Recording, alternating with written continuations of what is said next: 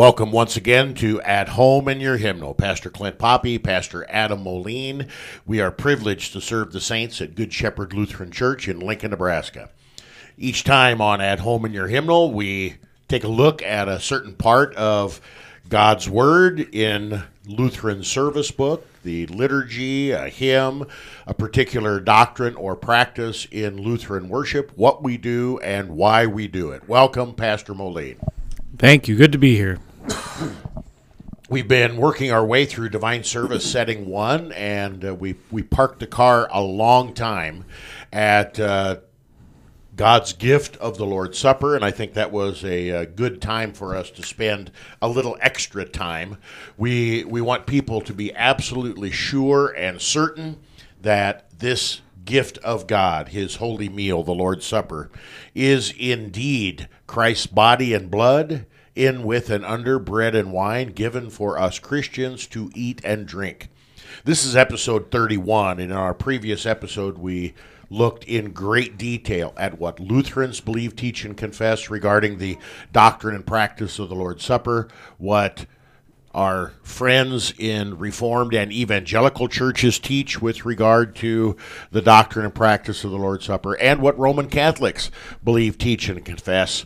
We compared that against Scripture. We compared that against the practices that we have in our Lutheran service book, in our hymnal, in the Lutheran Church, Missouri Synod.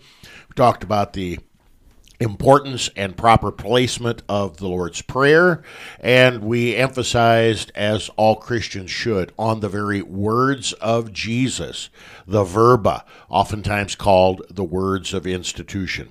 We want to move on, and in between the consecration of the Lord's Supper and the distribution of the Lord's Supper, we have two short little musical pieces, and we heard those as we came into our program today. The first one is called the Pax Domini, the Peace of the Lord. And in Divine Service Setting 1, we're on page 163 in Lutheran Service Book. The pastor says or chants, "The peace of the Lord be with you always." And the congregation responds, "Amen."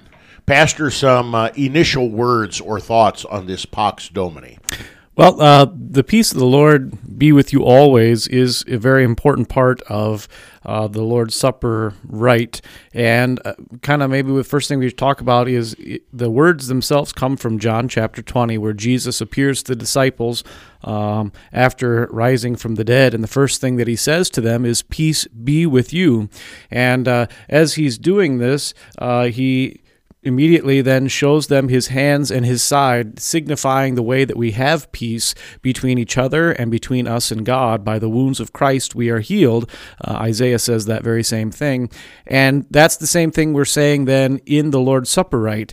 And so oftentimes the pastor will hold up the bread and the wine that has been consecrated and say, "The peace of the Lord be with you always," signifying that the peace that you have in your life and between you and God comes from the wounds of Christ, the body and blood of Jesus, which you are now about to partake in eating and drinking them in the Lord's Supper. And so all this goes together in one big lump so that we can understand how our forgiveness is earned and delivered. Well said. And the resurrected Christ, this triumph over sin, death, and the grave, is ours, and we are proclaiming it, this same peace that Jesus brought to the disciples as they cowered in fear. I've got a quote from Luther's works, the volume 53, the one that talks so much about the hymns and liturgy of the church, says, "To proclaim this truth of Christ's resurrection is applied now to us visually. It is appropriate for the celebrant, the pastor, to hold forth the chalice of Christ's blood with a consecrated host, Christ's body, before the congregation while speaking these words. This proclaims the very present giving of the Lord's peace as we eat and drink of his body and blood at the altar." Martin Luther strongly saw the Pax Domini as a public absolution of the sins of the communicants, the true voice of the gospel announcing the forgiveness of sins, and therefore the single most worthy preparation for the Lord's table. as faith holds itself to these words as coming from the mouth of Christ himself. What are your thoughts on that quote, Pastor? Yeah, I think Luther's very good in this regard, and he's especially then dealing with the medieval Catholic practice, which we talked about in length, I think, a week or two ago, talking about all the things that took place that might shroud the words of our Lord and what actually is happening in the Lord's Supper from our view. And I think this is another place then after we say the words of institution, we have this declaration that clarifies again what's going on. We're receiving peace from God through the eating and the drinking of Christ's body and blood.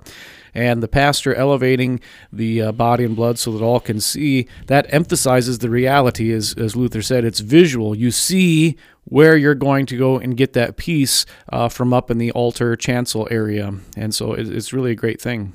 And I think something that we need to emphasize, the response of the people here is amen. Ever since Vatican II, this whole the Lord be with you and also with you, this kind of holy howdy thing that's in the church and in the liturgy. This is not a time to say, how you doing, buddy, from the pastor to the congregation or from the congregation back to the pastor. This is a gospel proclamation right here. The peace of the Lord be with you always. And the proper response of the people to that is, amen. Yes, I believe it. So don't get lulled into a and also with you kind of a response here. The next part that we heard as we came in is the Agnus Dei, the Lamb of God, and it is just repeated three times. The ending is just a little bit different. Again, emphasizing that peace of the Lord. Where do these words come from, Pastor? These are from Scripture as well, aren't they? They are. They're words of John the Baptist from the Gospel of St. John, where Jesus shows up and John says, "Behold the Lamb of God who takes away the sin of the world." And these are words that have been said in the service since Pope Sergius I in the 700s A.D. I think he died in 701 or something like that. And so this was introduced then as a way to, lots of times singing is a buffer for activity that's going on. And so as this is being sung, the pastors are making sure everything is ready to go to distribute the Lord's Supper. There's the, breaking up of the bread, so there's enough for everybody. There's the handing off of the chalice, making sure it's topped off, getting everything squared away up there for those who will distribute the Lord's Supper. And this song, the Agnus Dei, quoted from John 1, is kind of a song that is sung to cover the noise and the time that takes to get ready to go and distribute the Lord's Supper. And so that's what its purpose is there in this particular part of the liturgy. It is also interesting to note that if you go to a worship service in many Reformed or evangelical churches, one thing that is noticeably absent from the communion liturgy is the Agnus Dei. And I think this is a Lutheran Roman Catholic distinctive, because it is proclaiming that the Lamb of God, Jesus Christ, who really takes away the sin of the world, is present with you right here, right now, in, with, and under bread and wine. From Fred Preck's book, The Manual on the Liturgy, we have this quote, "The Agnus Dei serves as a hymn of adoration to the Savior Christ, who is present for us in his body and blood. It is for this reason that this hymn did not survive in the liturgies of Reformed churches, which refused to affirm the real presence of the body and blood of Christ in the sacramental elements." I think we Lutherans take so much of the liturgy for granted, but this particular liturgical song at this particular time is really making a bold confession of faith. Pastor? It really is, and it's a shame that we don't know this and that we take it for granted, and that's why I think this going through the liturgy is so important, so that we understand that everything we do has been thought out tremendously, and that there is a reason behind everything that we do, and there's probably some things we should do that we don't do yet because we haven't had opportunity to learn about the reasons behind all these things, and that it's not a mark of being a Christian doing these things, but rather understanding the faith correctly and why we're doing what we're doing, we ought to do these things in a joyful response to God's gifts. Many of our hearers may be familiar with the liturgical writings of a gentleman by the name of Luther Reed. He was a very, very famous Lutheran liturgist and literologist. I don't even know how to say that. Liturgiologist? Thank you. And he wrote many, many wonderful works on the importance of the liturgy, the history of the liturgy. And he has this, this quote on the Agnus Dei. In the Lutheran conception, the Agnus is closely connected with the distribution and has a strongly sacramental interpretation. It is not so much a renewed confession of sin as a means of spiritual communion with the Christ who is directly addressed, not the Father. The text contains a threefold confession of Christ's victorious atonement in fulfillment of prophecy, and a prayer for the mercy and peace which his death on the cross has won for us. And then he references Ephesians 2. It addresses reverently its address reverently recognizes Christ as the Savior of the world. Its petitions embrace all the blessings which his sacrificial death has procured for believers. The reference to Christ as a lamb recalls to the worshiper not only the sacrificial character of his death, but also his freedom from guilt, his patience and gentleness, and his voluntary submission to the sufferings and death. Thus, reception of the elements in the Holy Communion is intimately connected with our Lord's sacrifice on Calvary and all of its fruits, which are forgiveness and peace.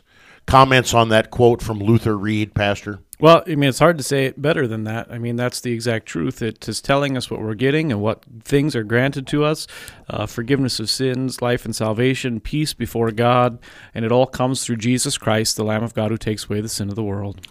After the Agnus Dei and the Pax Domini, the distribution takes place. When we come back from our break, we want to spend some time talking about several different questions that come up, both from a pastor's perspective and from the members of the congregation's perspective, with regard to a proper distribution and reception of the Lord's Supper.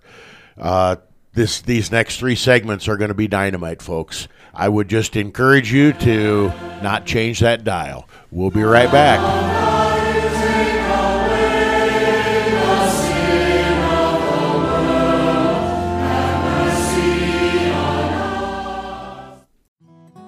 You are listening to KNNALP 95.7 FM, Lincoln, Nebraska.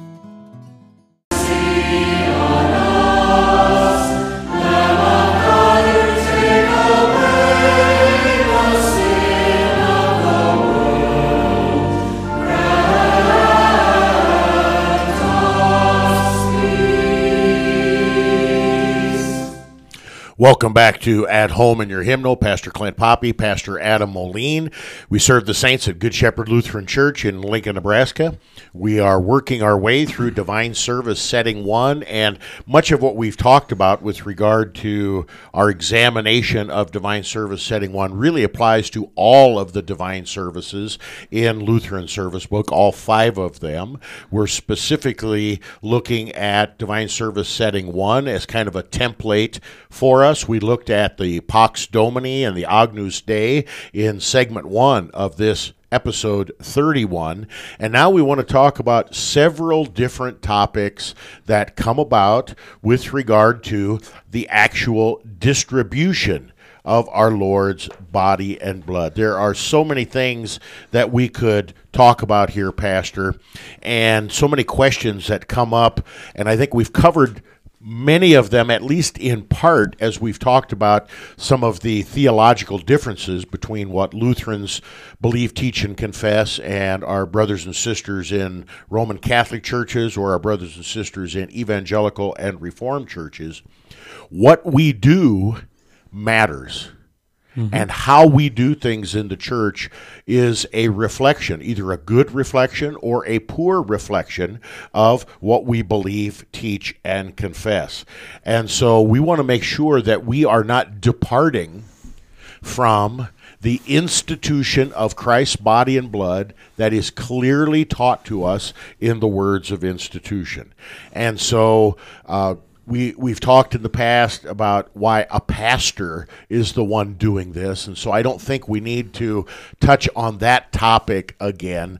Augsburg Confession, Article 14, says that no one should preach or administer the sacraments unless he be rightly called. So this is the pastor's job, this is the pastor's calling to preside at the Lord's table, to administer. This is not something where everyone is a minister. If people have more questions about that, I'm happy to spend more time on that, but I think we've dealt with that topic in great detail.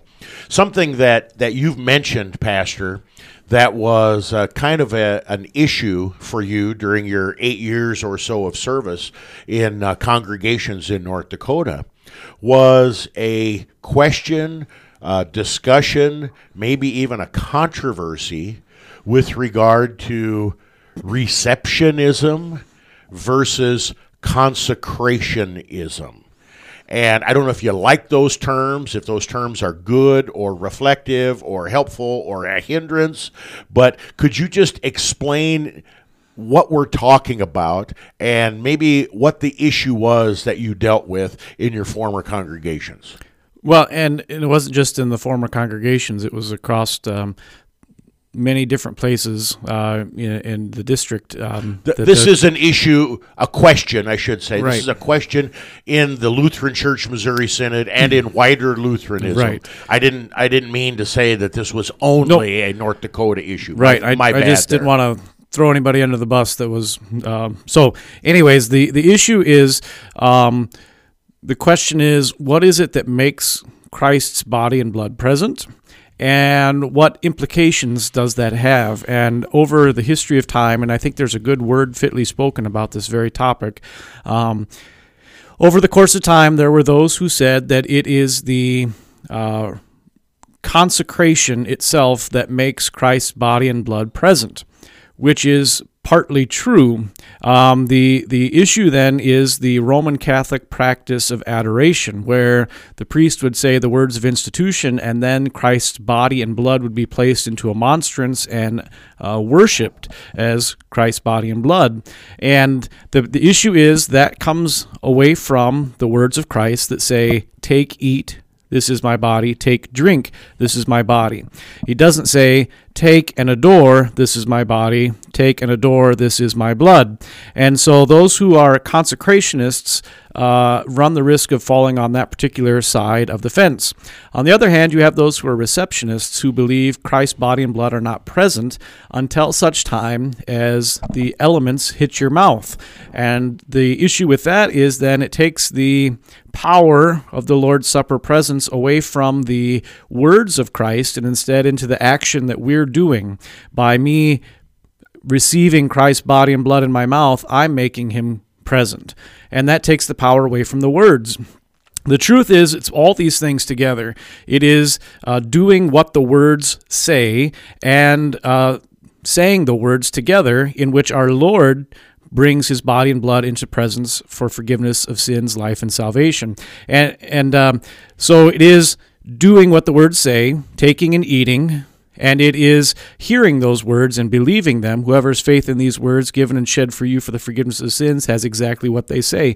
And we can't divide it up into little pieces or parts and try and pit one part against each other. And there's a good discussion in the Formula of Concord. I think it's Article 7, paragraphs probably 77 to 100, that talk about these. And you have to have the use and the action and the words all together for the Lord's Supper to be present. Now, that's a lot of deep theology right there. The practical question is this. If it's not Christ's body until it touches your mouth, does that mean you can put out 2 years' worth of hosts for the Lord's Supper so that you don't run out? And if you do, what do you do with the leftovers? And I know every single church in the Missouri Synod has this question. What do we do with the leftovers? We just put them in the fridge? Do we throw them back in the tub? Do we put them in the ground in the back? Do we burn them? All these questions are questions that people have to have. And what the whole point of this whole discussion is, maybe the best thing that we should do is to do what the words themselves say, which is take, eat, take, and drink, and then we don't have to deal with all these other questions. And that is really taking the words at their face value and doing what they say, and therefore fulfilling Christ's command. And I mean that, of course, doing what the words say, not our action is bringing Christ present. So tell me where I'm not being clear here, and we can talk about it a little more. No, I think you're being very clear. You framed things very, very well, and the way you frame things, those who are pure consecrationists are in error. Those who are pure receptionists are in error because they're only looking at one piece of the picture of the Lord's Supper. They're not looking at, as Brother Kuhlman would say, the whole enchilada. And if we don't get this right, we are open to many, many errors. If we believe in a strict consecrationism, then we are open to the error of the adoration of the host, the Corpus Christi parade, where we are actually worshiping the consecrated elements. Jesus says, take and eat, take and drink. Don't worship. You said that very well. If it is my faith rather than the Word of God that brings Christ to me in the sacrament, then it is all up to me, and that leads to other errors, certainly with regard to the leftovers. But I would say that's a really minor error compared to some of the other errors that come with a it's only the body and blood of Jesus when it hits the mouth of a believer, because if I'm not a believer, then it doesn't matter. Then I'm just eating bread and wine. And so you have this whole question with regard to open and closed communion, and it doesn't matter. And the words of our Lord, as recorded in 1 Corinthians 10 and 11, about people examining themselves before they receive the supper, then those words of God's word get thrown under the bus. When we try to examine with our reason and our logic the mysteries of God, we always, always, always get ourselves in trouble. Now, Pastor, when I'm teaching, whether it be junior confirmation class or adults, this is how I teach this aspect of the Lord's Supper. And I want your reaction to it, because I don't know, maybe you heard me teach it years ago, but nothing recently, for sure. Jesus gives us his word. The power is in the word with regard to all things in Scripture, but especially and including the Lord's Supper. It is not in the ordination of the priest. It is not in the movements or the action, but the pastor speaks the very words of Jesus, the verba, over the bread and the wine. The bread and the wine is to be eaten and drunk for the forgiveness of sins. We are to recognize that Christ's body and blood is really present. This is a mystery eating. When we are eating the body and blood and the bread and the wine, all four of these together, it is a great mystery. It is true. It is for forgiveness, life, and salvation, but it is a mystery. We are to take God's words at face value, and we are not try to dig into how and exactly when the mystery takes place. We're not going to ring a bell at a particular part in the worship service. We're going to leave the mystery up to God. What's your reaction to that? I think that is saying it the right way, and that actually is why consecrationism versus receptionism is such an important thing, right? And it isn't just a minor thing. It is important. Martin Luther wrote a letter to a pastor who accidentally, he set out 8 hosts to have communion for 8 people, and then as he's distributing it, he found that one was missing, and so he just grabbed another one and used that, and then later found the one that was missing on the floor under the altar or something, and he just put it back in the container. And Martin Luther said he should be defrocked and driven out of town, and nobody, his family, should ever talk to him again because he had mistreated Christ's body so poorly. To us, it's like, wow, that seems really harsh, but it's not. It's important to let God's word be God's word. And so the questions, we talked about how much should we put out? if we are taking and eating all of it, we ought to make sure we have enough out there to take and eat all of it, just like Christ's words say. The question comes for churches that have the sacristy right next to the altar with a little door between them. If it's just the consecration, the words themselves, what happens to those wafers and the wine that's in the sacristy right next door that's maybe sitting on the cabinet? Does that become consecrated? Do we need to worry about that? Or is it just these ones? And that's where what we want to do is take the words at face value and do everything the words say. Take, eat, this is my body. Take, drink, this is my blood.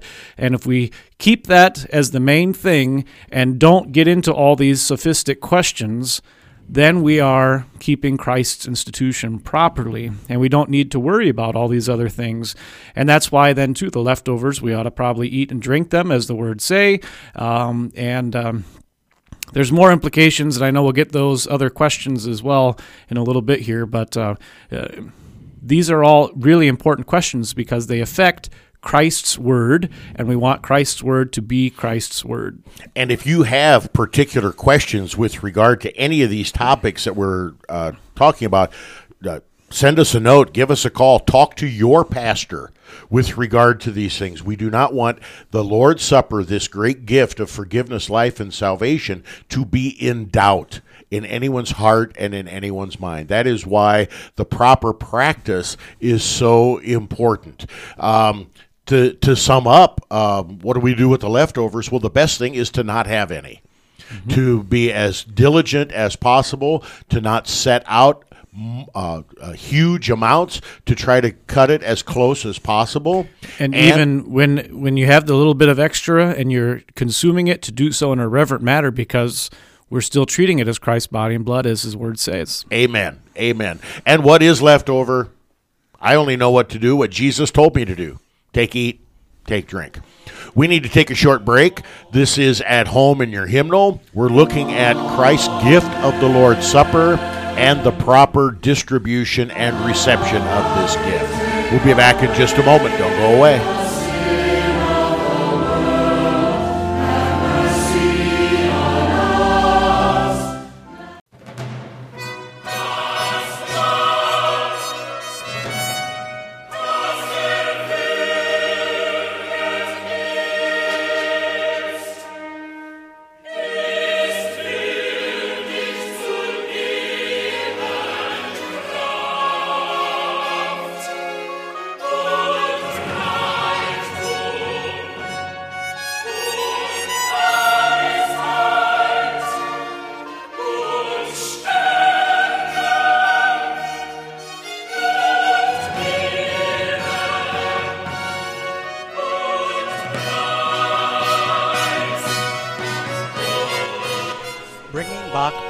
Sundays at noon on KNNA.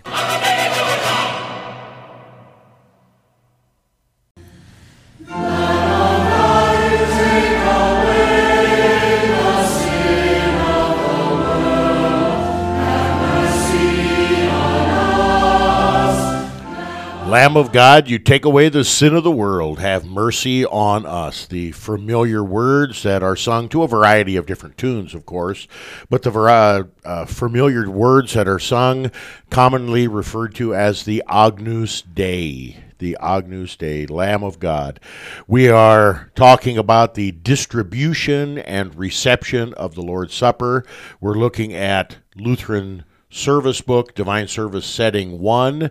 When we get to page 164, it simply says, "The pastor and those who assist him receive the body and blood of Christ first, and then distribute them to those who come to receive."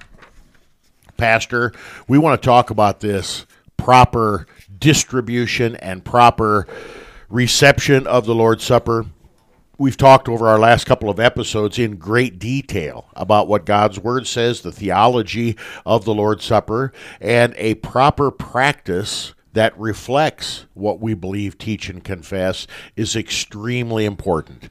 In our previous segment, we talked about the question or the discussion that sometimes happens in churches, especially Lutheran churches, with regard to the question of distribution is or receptionism or consecrationism, and when does the actual body and blood of Jesus become or appear? When we try to answer these questions with our reason and our logic, we always end up in error, and we always end up in the ditch. So we take God's word for what it says. We do not want to depart from God's word, and we want to accurately reflect in our practice the very words of Jesus. What words are we talking about? Take and eat, take and drink. This is my body, this is my blood, given and shed for you for the forgiveness of sins. Pastor, it says here in top of page 164 in the rubric, which is Latin for red, the pastor and those who assist him receive the body and blood of Christ first. Okay? I think most of the time when you go to a Lutheran church, this is the practice. I know in a few rare cases where the pastor and the assistants would wait until the end to commune, but that is really quite rare. In the altar book of Lutheran Service Book, this additional rubric is given. The pastor and those who assist him receive the body and blood of Christ first.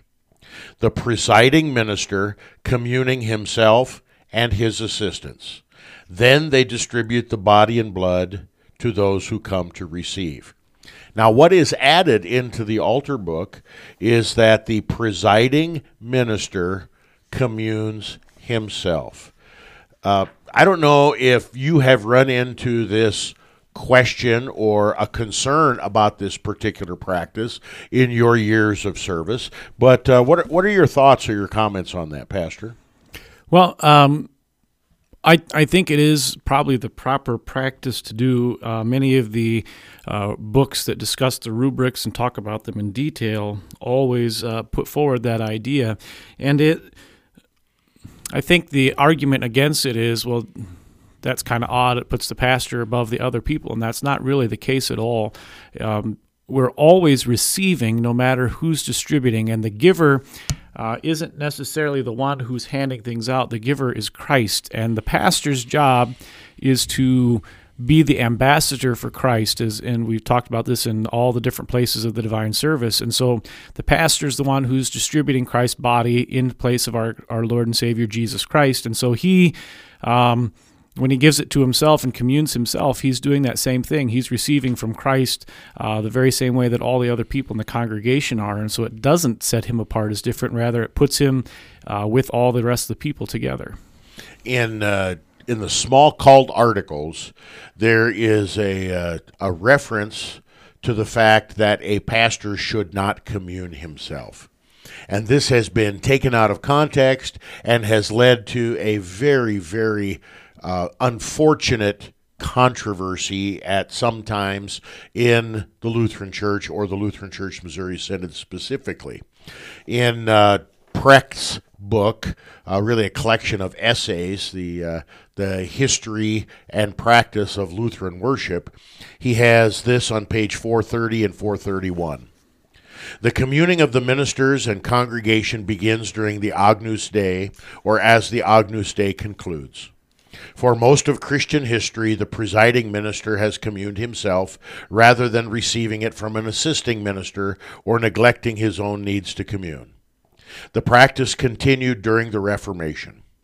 The warning against self-communion in the Smalcald Articles does not refer to the presiding minister's communing himself together with the people in the public service, but is directed against the practice by which priests would commune themselves as a devotional act privately from the congregation. In other words, a private mass. I think that's well said, but it introduces another topic into our discussion with regard to the proper distribution and reception of the Lord's Supper. What is this private mass thing that the Lutheran confessions are talking about and are vehemently against?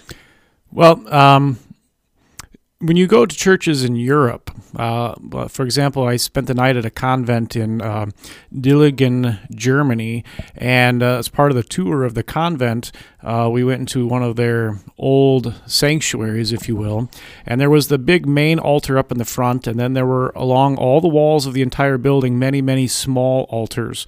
And what would happen was, in order to, and I'm oversimplifying here, in order to pay penance and shorten the time in purgatory, a person could pay money to have a priest say a mass at one of these small side altars and thereby receive the forgiveness of sins distributed by that mass, or have it count in their account. And so these are the private masses. And then also, additionally, as you said, a priest could do a mass in their own home or in their bedroom or whatever, and thereby receive forgiveness of sins for themselves. And this is the practice that we are against, because we do not believe that one earns forgiveness of sins by doing the work of the Mass. Rather, we believe that Christ gives it out freely and graciously, as his very word says. So this this issue of private masses is really distinctive in the Roman Catholic Church.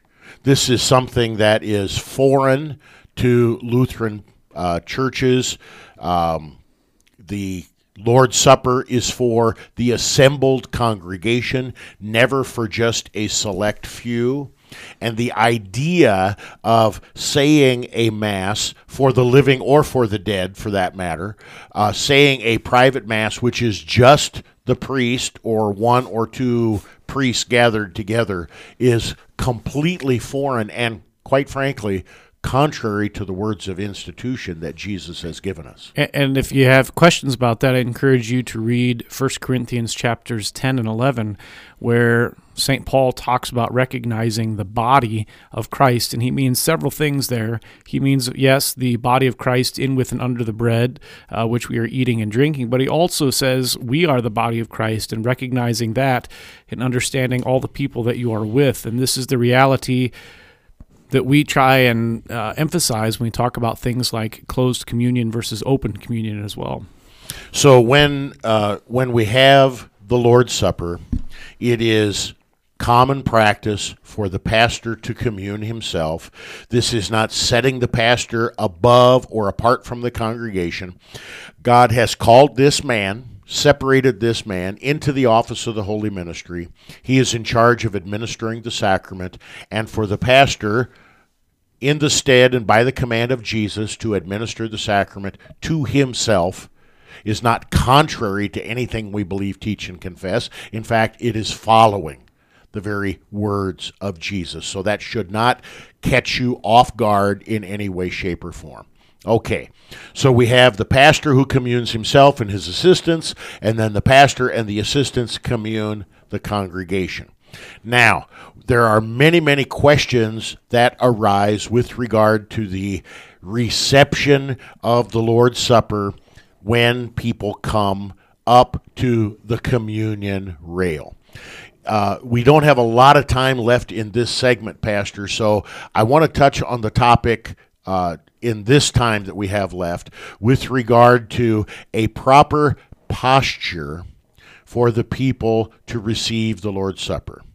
In some congregations, it is the custom for the people to kneel at the communion rail. Some congregations do not have a communion rail, and so kneeling is physically impossible. Right. There are sometimes people have the tradition or the custom of kneeling to receive the Lord's Supper, but because of a physical ailment, knee surgery, hip surgery, back surgery, whatever, they cannot physically kneel. And people are filled with guilt and doubt when that happens. So what can you tell us, Pastor, with regard to the proper posture in receiving the Lord's Supper? Well, the proper posture to receive the Lord's Supper is a posture of reverence, and I think there's the key part of it that goes behind this. It's not so much the actions that we're doing, rather it's our confession and reverence to what's happening. And so is it appropriate to kneel down in reverence to Christ's body and blood being truly present in the altar area and being placed into your mouth to eat and drink? Yes, but you can also be reverent if one is unable to kneel by also acting appropriately in the reception of the Lord's Supper while standing, or to bow before you go before the altar or not. You have a certain amount of freedom in this so long as you believe what the words say and believe what you are getting and act appropriately to what that means. So maybe irreverent action is what we're trying to fight against, and that would be goofing around, joking, dressing inappropriately, chewing gum or having cough drops in there or slurping, right? Things like that. Those are the things that would be irreverent. Checking Facebook or your text messages. Right. And then you can see parents teaching their kids these things as they're up there as well. And I'd say teaching your kid how to act reverently is actually being reverent, receiving the Lord's Supper as well. So don't be afraid, parents, because your kids are doing these things. You're doing exactly what's right, teaching them the reverence that's necessary. And it's not necessarily kneeling, standing, whatever. It is the understanding of what the words say and what God is doing for you that's important. So could I summarize that, Pastor? And we got much, much more to talk about with regard to how this reverence plays out. But would it be proper then to say that the proper posture in the receiving of the Lord's Supper is a posture of reverence in the heart? You like that? Yeah, I don't have a problem with that, so long as we properly understand what we mean by heart there. Well, yeah. And there again, that we would have to flesh that out. All right, this is At Home in Your Hymnal. We're talking about the reception and distribution of the Lord's Supper, episode 31. We'll be back after a short break. Don't change that dial.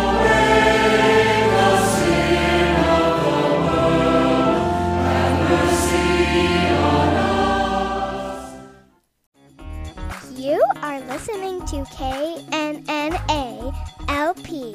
95.7 FM, Lincoln, Nebraska.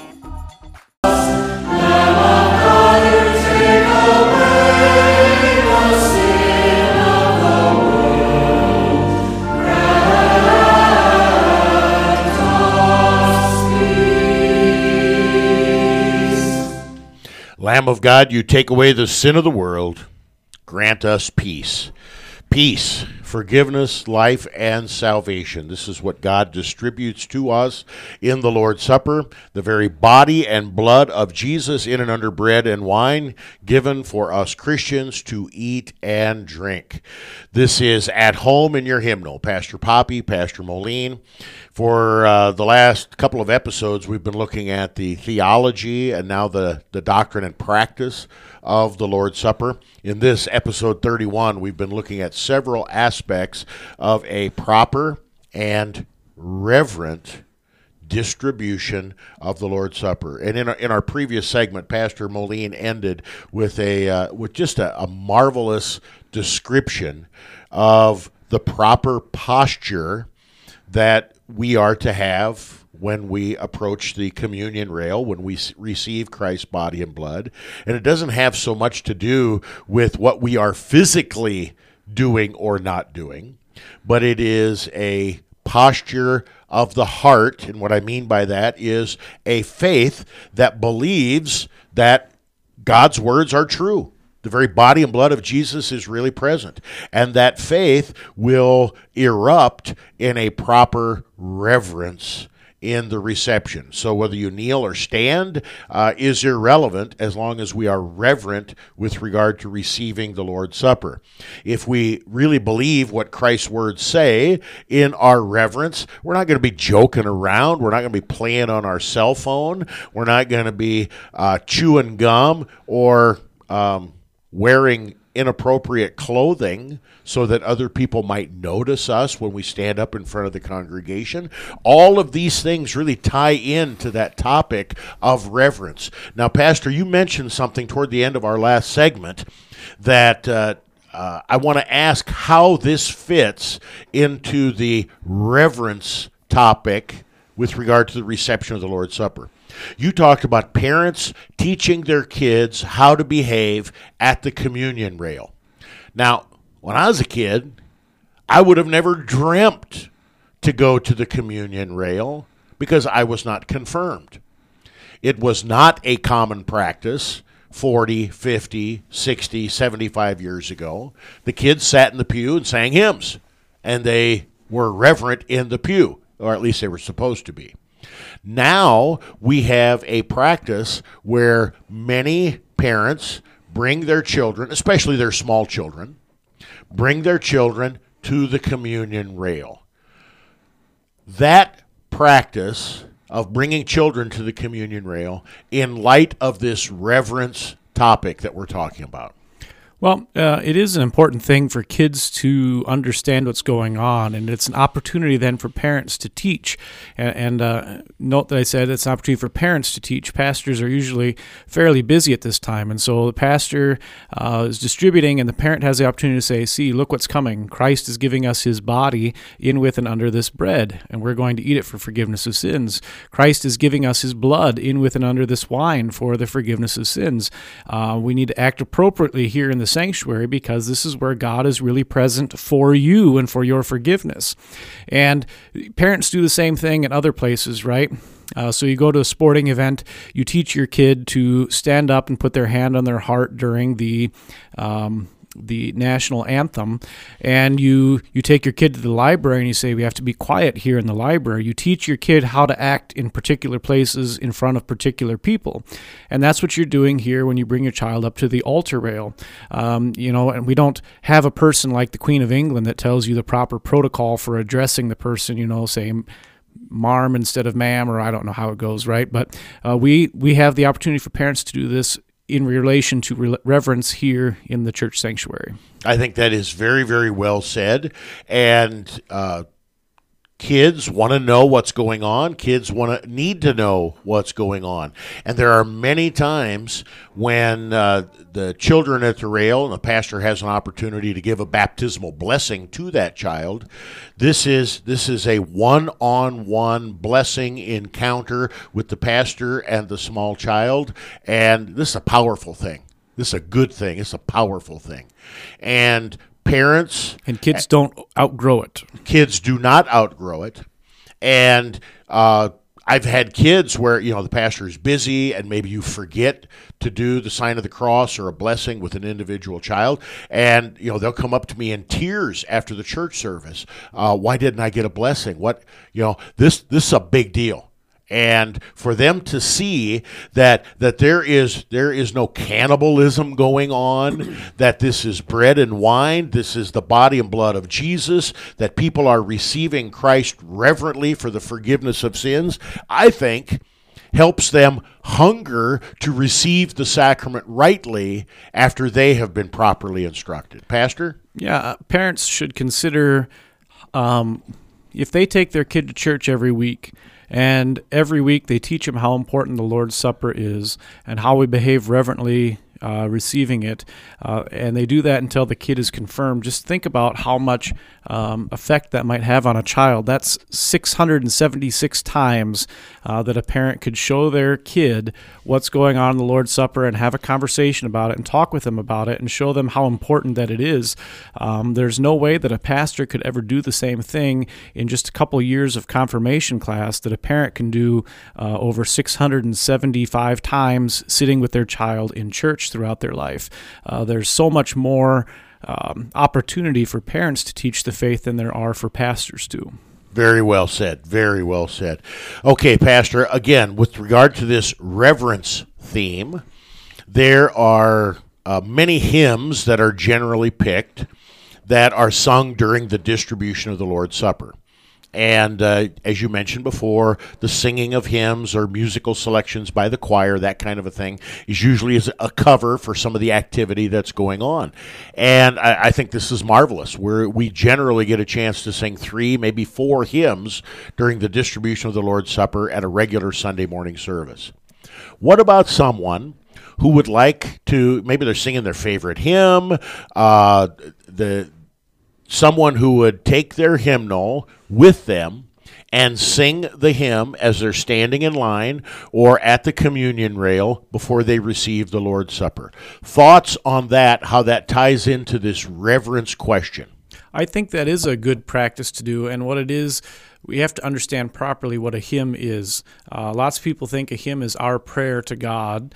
Lots of people think that it's our praise of God. And I wouldn't deny that maybe there's a certain aspect where that's the case. But the truth is, hymns are supposed to be God's Word. And whenever we're receiving God's Word, that's His work to us. And so singing a hymn, even just reading the words and following along, if you're not a good singer, is a way for God's Word to come to us and to increase our faith wherever God's Word is, the Holy Spirit is. And so it's a good practice, therefore, to take your hymnal with you and to keep singing while you go up to the altar. I know maybe if you have a lot of kids, it makes it hard to manage things. If you're a little uncertain about how to receive the Lord's Supper while holding a hymnal, then you have to think through that a little bit. But it is a good practice to keep on receiving God's Word and to follow along with the service in God's Word, even as we go up to receive God's gift of the Lord's Supper. We hadn't talked about this ahead of time. I'm glad that that was your answer. I agree with you 1,000%. I suppose it is possible that someone who considers themselves a magnificent singer and that they would want to draw attention to themselves, that could be an irreverent thing. But again, this gets down to your attitude and your motivation for why you would do it. For most Christians, singing the hymns during the distribution of the Lord's Supper is a part of their Christian piety, and a very natural thing, whether it's done in the pew or standing in line or even at the communion rail. Pastor, okay, people have come up to the rail, whether they're standing or kneeling. We already talked about that. So, receiving the body of Christ, the host, in the hand or in the mouth. There are a lot of different schools, a lot of different practices, a lot of different traditions here. Comments and thoughts about this particular topic? Yeah, boy, that's a broad topic. It is a broad topic. Once again, it's a place where there's no right or wrong way to do it. I mean, if you do it one way versus another, that's not going to affect your salvation. Only Jesus gives you salvation by His work and by His gifts. So that's thing number one that has to be said. Now, that said, there perhaps is better practices than others, and maybe that's worth talking about. What we are doing is we are receiving Christ's body and blood, and it's fine to receive it on the hands. It's fine to receive it in the mouth. The idea is that whatever you are doing reflects the idea that it really is God's work that you are receiving. And so some people do like to receive it right into their mouth for that reason. Then they say, look, I'm receiving what God is giving. I'm not taking it and making it my own. And that's a good and fine thought, and maybe it's something to consider a little bit. It's fine then also to receive it into your hand and to put it in your mouth. You're still receiving it, and that's the key thing behind both of those activities. Now, there are some things the church can do to affect this as well. Some bread is easier to receive in the mouth than others. The round hosts perhaps are easier to place in there because they have a little bit more surface area on the flat side rather than a little square of bread. And so that makes some of those things easier to decide and figure out your own personal piety in as you consider that thing. Same thing with the common cup versus the individual cup. There's no right or wrong way. There are questions that are raised maybe in both cases, but you will have freedom in that, knowing that Christ is giving you His blood to drink for forgiveness of sins. And that's the key, that we remember we're receiving what God is giving herein. And I don't know if we want to get into the questions about those things here or if you want to do it later in another episode or what. I think some of these things will naturally happen. I think I was asking specifically with regard to reverence, and you answered that very well, and also talked about the freedom that we have. If your attitude is that this really isn't the body and blood of Jesus, and some people during the time of the Reformation, those that were in the Reformed or more evangelical camp would get the bread or the wafer in their hand, and then they would snap it or break it. And that was to make a confession to the whole world. Look, see, it's just bread. There's no Jesus in here. And so they were mocking the Lord's Supper. They were defying and denying the real presence of Christ's body and blood in the Lord's Supper. And people today, the people in the Lutheran Church, whether they receive it by placing their hand in another and receiving it like a throne or receiving it as a gift, or whether they open their mouth like a little hungry bird and receive it directly into their mouth. I know of no one with receiving it either way that is trying to make a public statement that they deny the real presence of Christ's body and blood in the Lord's Supper. And that is the key as far as I'm concerned. Yeah, and if they were making a public statement in that regard through their actions, the pastor would need to have a discussion with the person about that. And so talk to your pastor, ask him questions, figure out why we're doing what we're doing, and maybe that will help inform you on what your own personal practice is in these regards.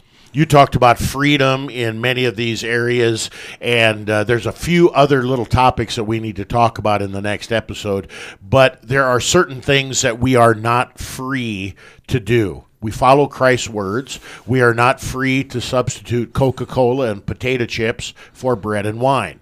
The discussion then naturally is, well, what about those who are physically unable to receive wine? Can we substitute? There are a few other topics that we need to address as we move forward with our discussion, but sadly, this episode has come to a close. This is episode 31, At Home in Your Hymnal. Thank you so much for tuning in. We pray God's richest blessings as you hear God's word and as you receive his gifts, especially the gift of the Lord's Supper. We'll be back again soon. God's richest blessings in Christ.